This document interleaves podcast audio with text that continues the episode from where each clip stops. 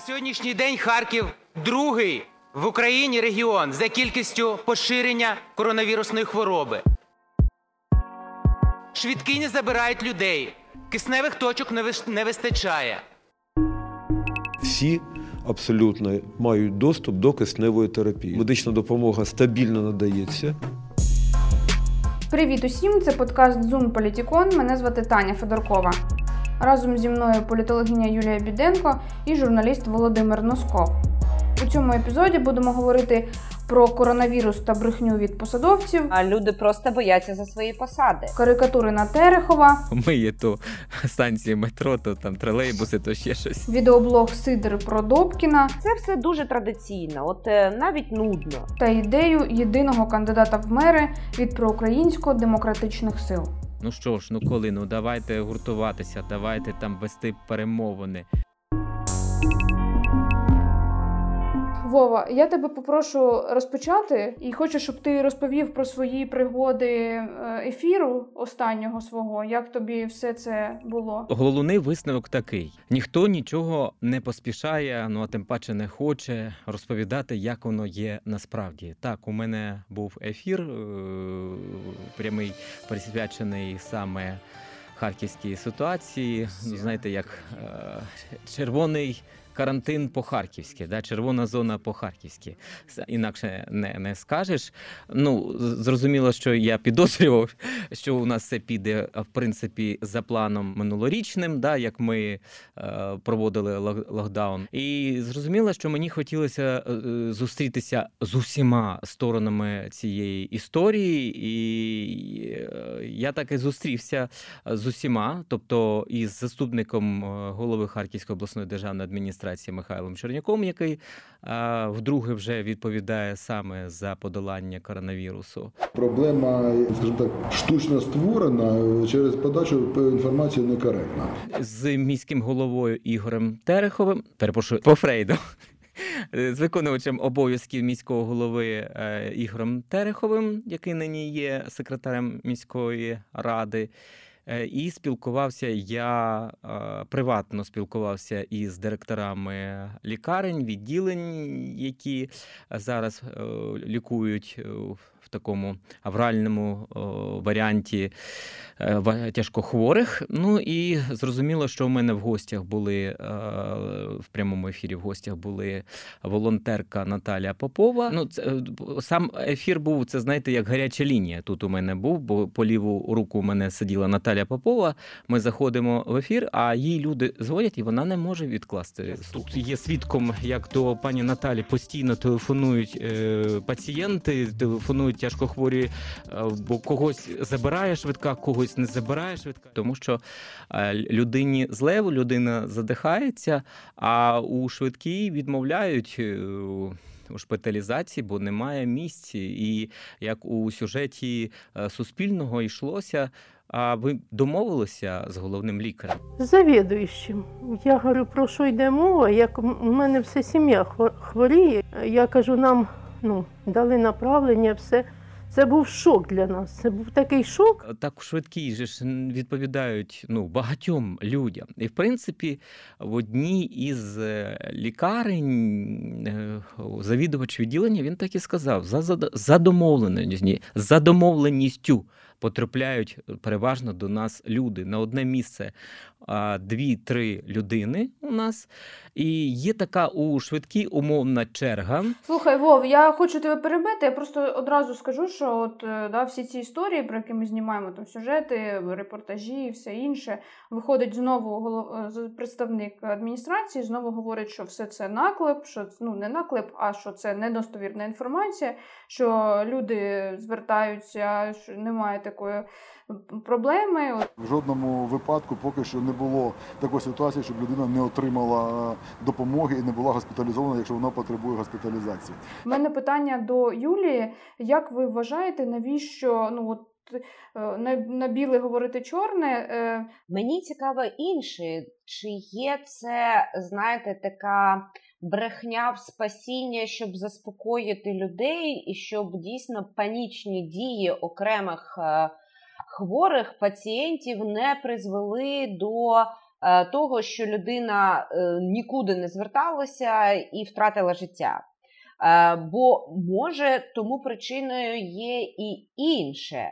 Те, що вже негативна реакція є в можновладці в Києві, і, е, власне, люди просто бояться за свої посади. І якщо мотивація саме така, то тоді мені здається все набагато гірше. Згадайте чорнобильський досвід. До чого призвела тоді 48-годинна мовчанка, коли з усієї Європи почали звертатися до радянського уряду, до Горбачова про те, е, що ж насправді сталося, де у вас вибухнула, точніше, вони вже точно знали, е, яка станція вибухнула, вирахували так, і чому ви мовчите. І згадайте, як почали реагувати поміж собою люди. Почалися панічні настрої. І от найстрашніше, ми будемо зараз вшановувати пам'ять жертв е, Чорнобильської катастрофи 35 років. А ур- уроки ми абсолютно. Жодних не зробили. Будь-яка неправда вона породжує недовіру і вона породжує паніку. І хто б мені не говорив, що ну можливо, да, просто в мене в студії припускав так Андрій Валянський. Говорив: ну можливо, таким чином влада хоче зберігти спокій. Ну не можуть вже вони людям цю правду сказати. Але люди поміж собою, знаєте, як сарафанним радіо, і взагалі сьогодні інтернет. Сьогодні настільки розвинуті інформаційні технології, що жодну правду ти не сховаєш. А і ще хотілося б сказати, що самі ж лікарі кажуть, до них потрапляють люди ну в майже в смертельному стані, і вони не спроможні їх зараз в багатьох випадках витягти через те, що вони потрапляють до них вже в катастрофічному стані. А чому? А тому, що до них не можуть довести реально людей через відсутність ліжок. Ну, мені б тут хотілося трошечки ну, от, подискутувати, але дуже коротко. Все ж таки, я би не стала проводити ці паралелі з Чорнобильською аварією, тому що пандемія це трошки інше. Якщо радіація е, вражає усіх, і у 80-ті роки за умов відсутності вільної преси, інтернету. е, Дійсно, це обростало чутками. То зараз, е, коли є коронавірус, Тут влада діє трошки по-іншому. З одного боку, інформація присутня і її дуже багато по телебаченню, в засобах масової інформації. От Тетяна нещодавно запостила, я бачила е, лівий берег, начебто, да, навіть репортаж з е, патологоанатомічного відділення Білої церкви робив. І також для мене тут ну, багато питань, наскільки таке от нагнітання е, настроїв морально виправдана з боку журналістів, але тут скоріше влада користується іншим. Що у кожного вже от після тих десятиліть недовіри до влади, які, е, яка лише зростає, вона не, не з'являється лише зараз.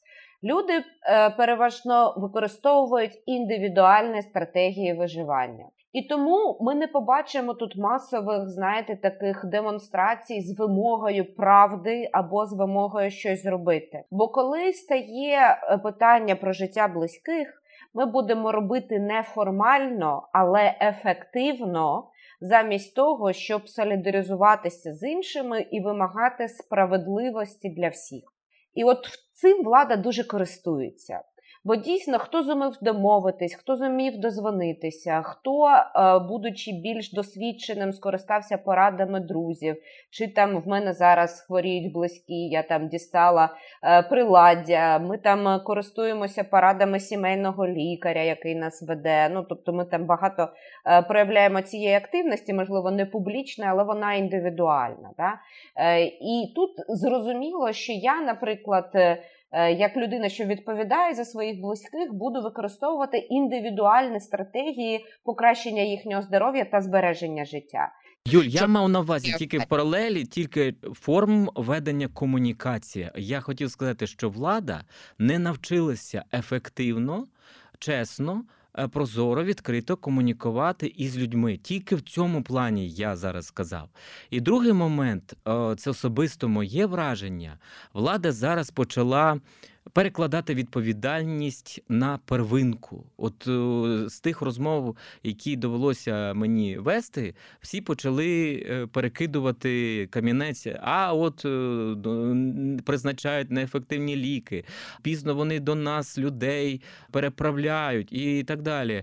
Я розумію, що різні бувають сімейні лікарі, різно, різної фаховості, а взагалі різного вміння працювати із людьми, взагалі з ними спілкуватися. Все, все, все є, як то кажуть, у, нас, так?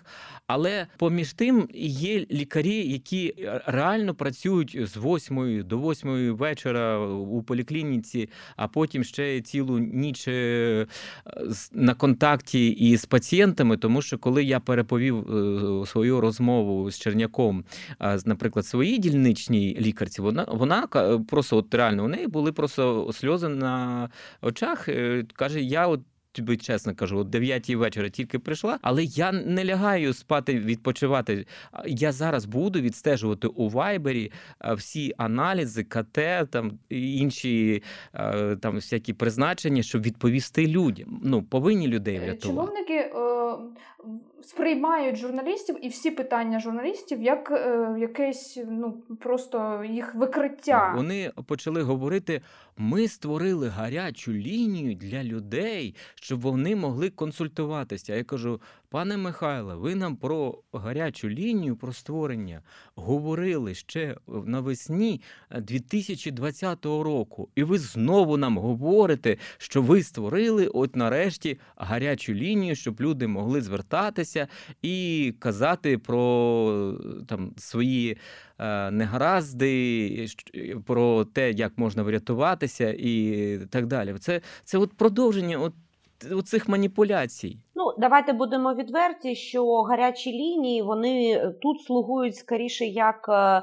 запобіжний клапан випускання пари і несуть психотерапевтичну дію більше ніж е, певну допомогу по лікуванню. Я абсолютно погоджуюсь з тим, що первинна медицина є дуже важливою і, можливо, частково певні сімейні лікарі могли призначати не ті ліки, які покращували стан за умови певного анамнезу певного конкретного пацієнта. Але я можу сказати, чому так відбувається. А що в Україні за ці 30 років створена система баз даних пацієнтів, щоб е, лікар, який веде по вайберу, а це розповсюджена практика, я також з цим стикнулася. Вона що має можливість заглянути і подивитися, які були в певного пацієнта клінічні аналізи крові чи сечі протягом останніх п'яти років, які ліки їм е, чи призначалися, які супутні хвороби є. Це ж все досі на паперових картках. Е, Моя інформація, да, от медична, моя історія життя як пацієнта, вона досі на паперових носіях і цим от жахливим нерозбірливим почерком декількох поколінь лікарів там записана. Розумієте, в чому момент? І звичайно, по вайберу ти не проконсультуєш і не призначиш, ти призначаєш лише дуже загальні речі. Я особисто, як журналіст, у питанні висвітлення проблем з ковід, я хочу бути партнером владі. Насправді я хочу їм допомагати, але це не означає, що я хочу говорити на чорне-біле. Та я хочу, щоб це була адекватна інформація, і, і щоб я не брехав, переказуючи ту чи іншу інформацію від представників влади. Я абсолютно не хочу замочити е, там чи Черняка, чи Терехова, але згадаю суботню зустріч із своїм співрозмовником, виконувачем обов'язків міського голови Ігорем Тереховим. Вона мене просто от морально якось е, вбила просто. Відкриття тролейбусного маршруту на мікрорайон е, П'ятихатки, спілкування Ігоря Те- з Тереховим за традиційним планом із людьми, да, в дужках, скажімо, потенційними виборцями. І він далі заходить і такий. Е, о, типа, а як же ж тут соціальну дистанцію зробити? І сміється. Я сподіваюся, Таня, ти просто знайдеш цей запис і включиш. Скажите, нам нужно остановить электронный транспорт. А вы спросите у людей, готовы они, чтобы остановился транспорт? Вот именно. Вот скажи, вот скажи. Вот, а, да, вот скажи. Вы, вы, вы же- да, вы же, вы же по- А ви уявляєте, як буде у звичайних тролейбусах, що ніхто не дотримуватиметься а, соціальної дистанції? Ну і про що йдеться? І він замість того, щоб звернутися до людей і, і поговорити з ними про небезпеку, він почав звертатися до людей і говорити. Ну, ви ж, е, а як я можу закрити? І люди, звісно, йому почали піддакувати, е, почали його у цьому підтримувати. Ну наскільки це правильно е, з боку першої особи міста мільйонника? Давайте подумаємо, маючи київський досвід, наскільки ефективним є повне закриття транспорту, і наскільки в корумпованій системі ефективна е, ось ця інститут цей перепусток. Да? В мене тут також багато питань, тому я жодним чином не будучи фахівцем з карантинних заходів. Але порівнюючи досвід е, тих своїх знайомих, які стикнулися з коронавірусом, а в Нідерландах, Б в Німеччині, В в Великій Британії, можу сказати, що транспорт працював фактично будь-де, навіть там, де умови локдауну були жорсткішими, але вони були жорсткішими для власне людей. І критична інфраструктура міста вона не ставала, як, е, як це роблять, робиться в нас. Да? Ну Е, тут справа не в перепустках, тут е, дійсно справа в адекватності цих обмежень і в те, щоб їх дійсно дотримувались. І оцей е, посил до, е, до людей, якби перекладення на, на їх плечі, е, на їх бажання. От, а, а що люди скажуть? А що вони? Давайте звернемось до людей. От, От наскільки це правильно е, в, е, в історії, коли люди не хочуть вакцинуватися, коли вони ну, ну, скептично взагалі ставляться до епідемії. Ну, я можу сказати лише одне: що коли ми перекладаємо всю відповідальність на людей, ми також будемо мати перевантажену медичну систему. Це зрозуміло. І просто якщо ми закликаємо лише до свідомості, не забезпечуючи жодних е, підстраховуючих. Заходів, е, як в Європі, да? в різних країнах різний досвід. е, Десь більше заборони, десь більше ми вам виплачуємо ваш середній місячний дохід, але ви сидіть вдома, будь ласка, не ходіть. Ну, тобто, якщо ви працюєте в сфері послуг, ми вам компенсуємо це. Да? У нас там, де держава не може виплачувати такі кошти. Е, Дійсно, кожен, я знову повторюся, е, буде більше боятися бідності, е, ніж ризику захворювання.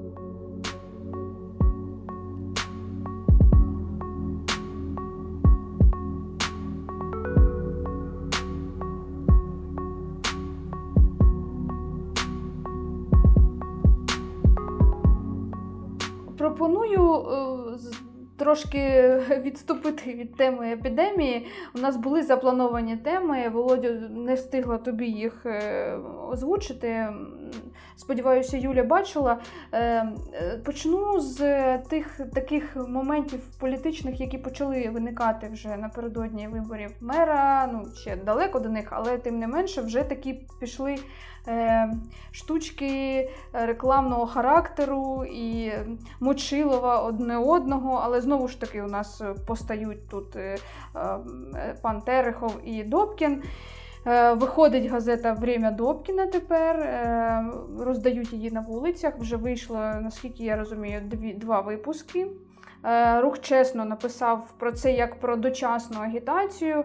Е, Чи читали ви цю газету? Чи не суперечить це закону зараз на цьому етапі? Юлія, щось про це якось дізнавалися? Що думаєте? Скажу одразу, я газету не читала, в руках не тримала, бо я з тих людей, про яких ми тільки що казали, яка намагається дотримуватися режиму е, самоізоляції або зменшення контактів, е, навіть маючи поки що негативний е, тест на ковід, але маючи в родині людей, що хворіють, і слава Богу, маючи принаймні від університету можливість викладати з дому дистанційно.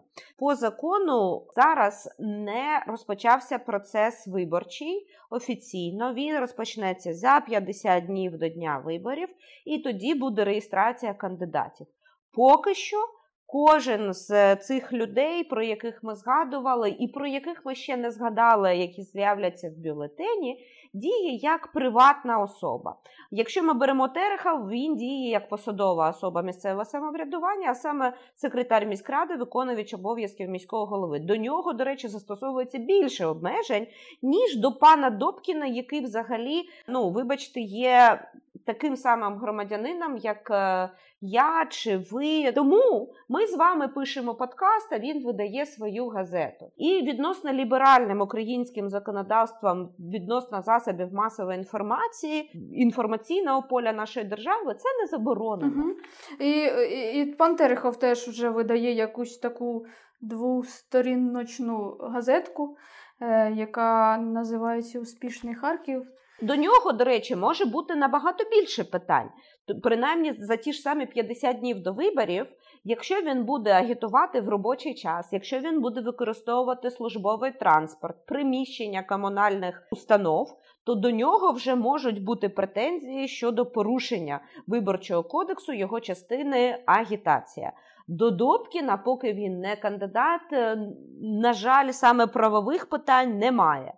А як ми тоді будемо? Ну я не знаю, як Е, Ну так, він, він має говорити голосуйте за мене, коли я буду балотуватися, щоб це була така от е, пряма агітація. Чи що він має як відрізнити?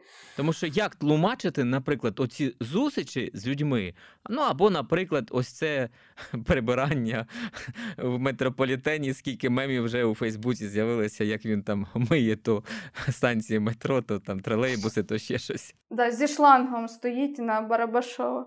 Заохочення прикладом у ході інспекції Ігор Тергов і сам долучився до процесу прибирання. Сьогодні ми проходимо нічну уборку.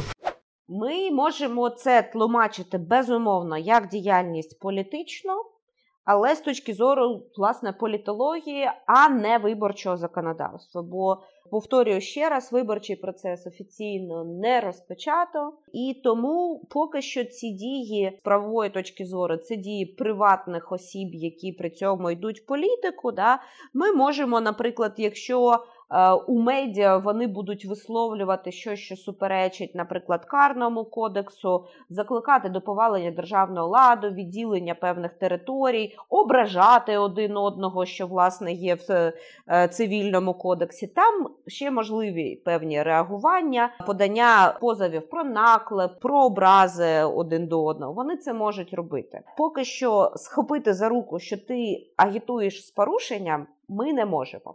Але як громадськість ми можемо про це говорити і казати люди. От бачите ставлення людини до закону. І, до речі, з порушенням добре, не з політичного так, точки зору, да? але от е, деякі люди, які роздають цю газету, вони щонайменше без масок захисних, і до них хоча б з цього є питання. Але тим не менше, от е, газета Время Добкіна, я її так перегорнула, вона е, доволі професійно, професійно зроблена. Е, і зміст її, звісно ж, такий основний посил, що міська влада, ну, Терехов взагалі. Поганий, нічого не вміє в такому дусі. Е, Щоб сказати, що там прямо чернуха, я б не сказала. В той же час почалися такі виникати проекти. Фейсбук вони рекламуються е, як е, приклад. Оця карикатура на Терехова е, багатосерійна. Терехов ну, намальований він як карикатурно, як герой цього коміксу, де він представляється повністю залежним від Авакова і від Фукса. Для нас, як для Харкова, такі штуки. Як на мене, е, традиційні, е, якщо згадати у ті часи, Вова, ти на. Так, давай, ти старий, давай згадуй, як там таракани були. Так, я також згадала тарганів чомусь. Когда тарифы выросли в несколько раз А лифт не работает уже полгода Дорого платить за воду и газ Обманывать людей уже входит в моду Взрослые и дети знают, кто за это в ответе Это тараканы из досье детараканизаторов. Таракан Геша. Также известен под именами Гепа, Злобный Карлик, страдает комплексом Наполеона. Значит так. Нападаем внезапно. Территориальная громада в ауте, все в панике, мы в шоколаде. Нам здесь жить. Таракан Миша постоянно называет себя властью. Проходил курс лечения в клинике для душевнобольных тараканов, откуда сбежал с помощью таракана Геши. Не очень опасный, но очень вредный таракан. Это тараканы. змагання негативних героїв і обкидування один одного такими е, інформаційними, да, інформаційними субстанціями, я би так сказала, бо продукти це складно назвати. Е, це все дуже традиційно, от е, навіть нудно. І мені цікаво, чи не еволюціонувало харківське суспільство настільки, щоб вже це не споживати, чи принаймні не давати тих е, поведінкових моделей, які дуже примітивно мають стимулюватися такими інформаційними вкидами і саме такими методами ведення агітації. А мені здається, от е, те, що воно викликає якісь емоції, в даному випадку це якби має бути смішно, да? то це, мабуть, більш воно якби запам'ятовується. Там е, для Терехова придумали якісь е, е, прізвисько, там щось бледний чи щось таке. Ну, от для мене, якщо чесно, от такі прізвиська один одному е, мої ровесники роздавали один одному в школі, навіть вже не в університеті. От серйозно. Просто це настільки інфантільно низький рівень передвиборчої дискусії, що іноді хочеться іммігрувати, принаймні з міста. От серйозно. Може, е, може поїхати навіть на дачу картоплю саджати, серйозно, або на, на довший термін. Але от якщо вести мову про 21 сторіччя, 21 рік на дворі, Харків Smart City, да, от цей слоган, е, е, який вже років як з 10 точно з'явився у Харкові. От наскільки smart, да, що з англійської перекладається як розумний, наскільки розумним є ця агітація, от що в свідомості тих людей, які продукують або за келихом сидру, Привет, привет. Наслаждаться игристым сидром будем еженедельно. Пиарасты, не подумайте плохого, это всего лишь от слова пиар. Пиарасты Михаила Марковича вместе с ним в купе все время подкидывают темы, которые так и тянет обсудить. або от на цих папірцях, або в соціальних мережах саме такий рівень дискусії. А мені здається, вони не розраховують на. Ну, на мій голос, це зрозуміло, так. Але наскільки масово може бути підтримка, невже інші також залишилися на рівні 9-10 класів середньої школи? Не всі дев'яті класі такі. Але Юля, дякую, що ви що, що ви згадали про Сидор, бо треба ще його окремо е, обговорити. Володю, ти бачив Сидоренко Юрій, речник е, міськради, робить нові відеоролики на Фейсбук. Е, називається це все Сидор. Ти не бачив? Ні, не бачив так. Ну ти взагалі таке Я відстав, я від. Е, Ну, вже два випуски вийшло, і там все, який Добкін, Добкін поганий, і що він, нам- що він меле там в, в тому інтерв'ю Сніжані Єгоровій.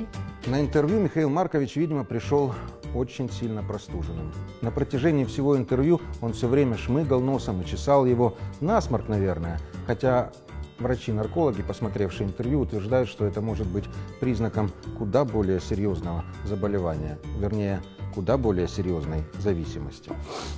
Также специалисты по языку тела утверждают, что человек, который во время разговора все время почесывает нос или подносит руки к рту, ну, мягко говоря, мягко говоря, неискренен. Он обманывает своего собеседника.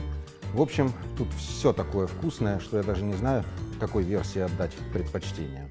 І він його там і, і, і так, і, і з того боку, і з ць- з цього.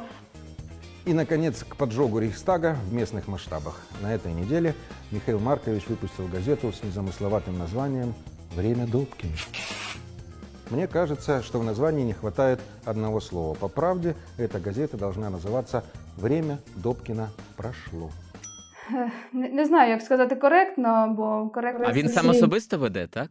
Ну, він сидить в кадрі і говорить. е, А наскільки е, е, має право і повинен директор департаменту, який відповідає за зв'язки із громадськістю, із громадськістю Держслужбовець. держслужбовець да, може значить, брати участь у подібних іграх, може виступати в такій ролі. Ми говоримо про речницю Юлію Менділь, яка на каналі Дом веде блог, і до неї зараз від громадськості і журналістів ну просто величезна е, сила селенна питань. Ну наскільки це правомочно взагалі таке? Ну, давайте так. е, Президент Сполучених Штатів, колишній Дональд Трамп у Твіттері піджигав, е, підпалював мільйони людей. Тому тут більше це питання, Володя, воно площини моральної і професійної. Якщо ви, як журналістська спільнота, не будете, скажімо так, е, бойкотувати та, от, е, е, усі прес-конференції, що вони влаштовують, через те, що він таке робить, чи задавати йому питання, то в принципі з правової точки зору людина це записує як приватна особа на своєму Фейсбуці.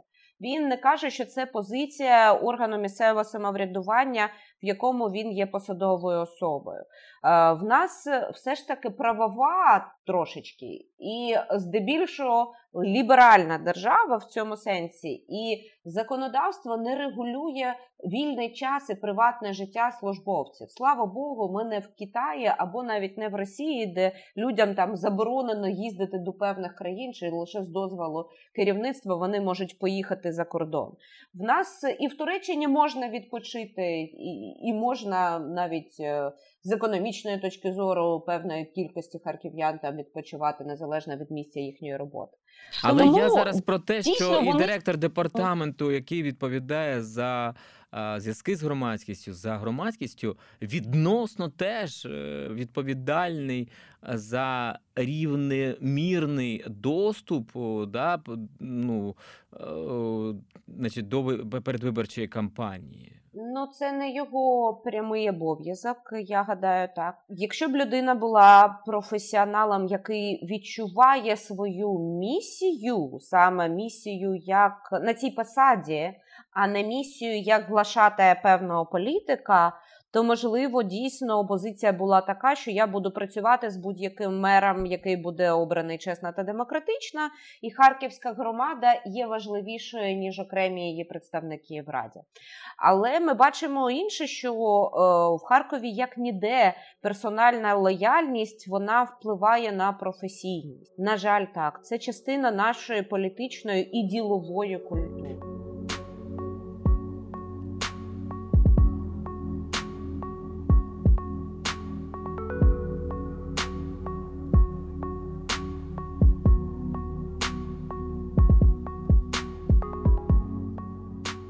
Але паралельно я, наприклад, не бачу реакції на пост Сергія Жадана, який знову ставив гостро питання про єдиного кандидата від проукраїнських сил. Е, інші е, там, активісти підключалися, теж поодиноко писали: ну що ж, ну коли, ну давайте гуртуватися, давайте там вести перемовини. Не знаю, можливо, вони зараз там десь тихенько радяться поміж собою. а Ми тут собі, а вони собі.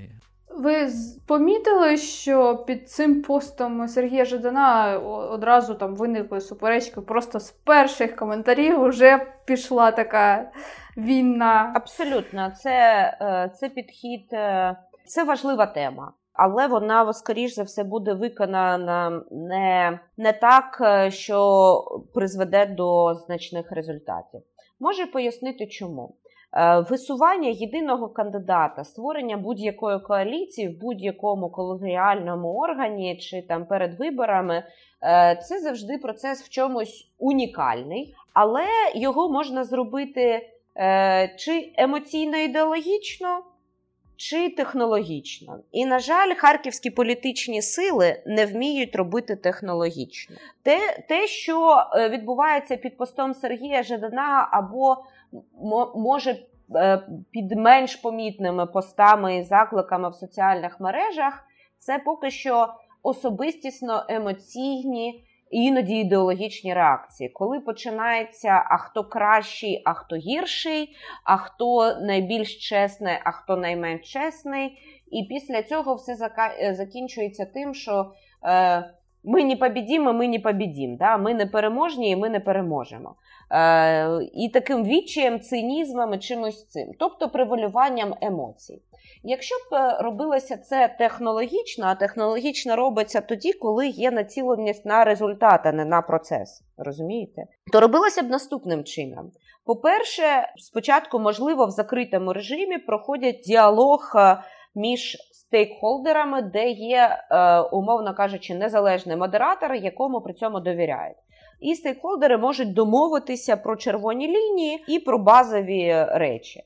Далі робиться одне з двох: або цей діалог переходить в публічну площину, і він є також модерованим, підключаються, якщо хочете, журналісти, якщо хочете, і здебільшого громадські об'єднання, ініціативи, волонтерські об'єднання, і йде вже вибір, наприклад, з поміж двох-трьох кандидатур. Але що головне в цих технологіях перемовин, те, що умови однакові для всіх. І якщо політичні сили, політичні гравці, громадські сили під них підписуються, вони їх вже не порушують. Тобто вийти з процесу діалога посередині без іміджевих е, втрат е, вже неможливо. Так? Або другий момент е, технологічний, коли вже пройшли перемовини про червоні лінії, про правила гри, про правила, скажімо так, приєднання коаліції, виходу з них починаються праймеріс. Праймеріс працюють там, де є розвинуті політичні структури, або ті структури, які ми можемо назвати оформленими там громадсько-політичними групами, рухами. Там праймеріс доречні. За умови розвитку українських партій, особливо їхнього втілення в Харківському регіоні, мені здається, що праймеріс не буде дуже ефективними.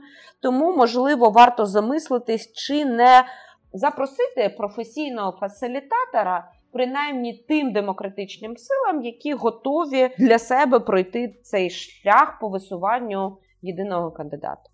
А це реально, от в принципі, от як ви думаєте? Це залежить від того, чи є консенсус, принаймні у е, трьох найбільших е, політичних сил, які себе називають патріотичними там чи демократичними. Ну, мене оця історія з Жаданом, з його постом спочатку якось ну, е, таке було піднесення, що да, можливо дійсно зараз. А потім як, як почитала, і знову це розчарування, що у нас постійно ці склоки, ніколи ніхто не може об'єднатися.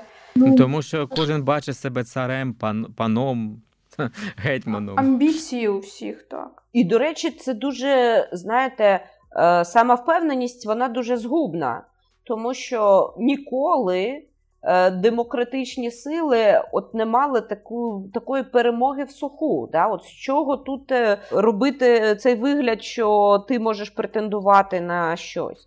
Лише якщо кожен поступиться своїми амбіціями частково, існує невелика ймовірність того, що цей єдиний кандидат зможе хоч якось е, поламати ці виборчі розклади, які розкручуються або Сидоренком, або в газеті Час Добкіна. Мгм. Така якась нота е, завершення мінор. Я це не сприймаю як я не хочу бути цією Касандрою, яка пророкує погані речі. І коли, до речі, в одному з попередніх подкастів Володимир запропонував мені або там на шампанське, або на кефірчик, як я сказала, да, забитися, що буде лише один з цих двох, то я хочу нагадати нам всім про нашу відповідальність як е, осіб, які роблять якийсь медійний продукт, який люди можливо будуть слухати. Ми несемо відповідальність, коли ми робимо такі пророкуючі да, от речі, коли ми виступаємо в якості, надаємо передбачення. Чому? Коли е, от Володимир з його авторитетом каже, та я точно знаю, я готовий забитися, що буде або Добкін, або Терехов, ми ж тих людей, які нас прийшли послухати і собі щось може там зрозуміти, ми їх також спрямовуємо в цей вузький неприємний коридор вибору між двома альтернативами. От в мене навпаки меседж, що якщо ми, як, скажімо так, публічні діячі, якщо наші політичні сили, за яких ми е, голосували, чи яких ми готові обговорювати з більш позитивним надстроєм, е, якщо вони зроблять 1, 2, 3, 4, то можливості є. І до виборів ще доволі далеко. І давайте вірити в те, що розумні поради почує влада відносно реакції пандемії, що е, волання тих людей, якому так потрібна ця допомога медична, їх також почують, можливо, молитвами, до яких навіть звертаються наша влада. Так? І давайте сподіватися, що політики, які зараз вважають себе гетьманами е, чи принцесами електорального поля Харківщини, що вони також дослухаються і зрозуміють, що в одиночку вони не зможуть пройти цей шлях, і тим більше не зможуть зробити щось конструктивне для харківської Да. громади. Тому треба берегти здоров'я харків'ян. Я хочу все-таки завершити оптимістично. Здоров'я треба, тому що ну, треба ж бути харкі... тим самим виборцям, тим самим харків'янам здоровими прийти і проголосувати.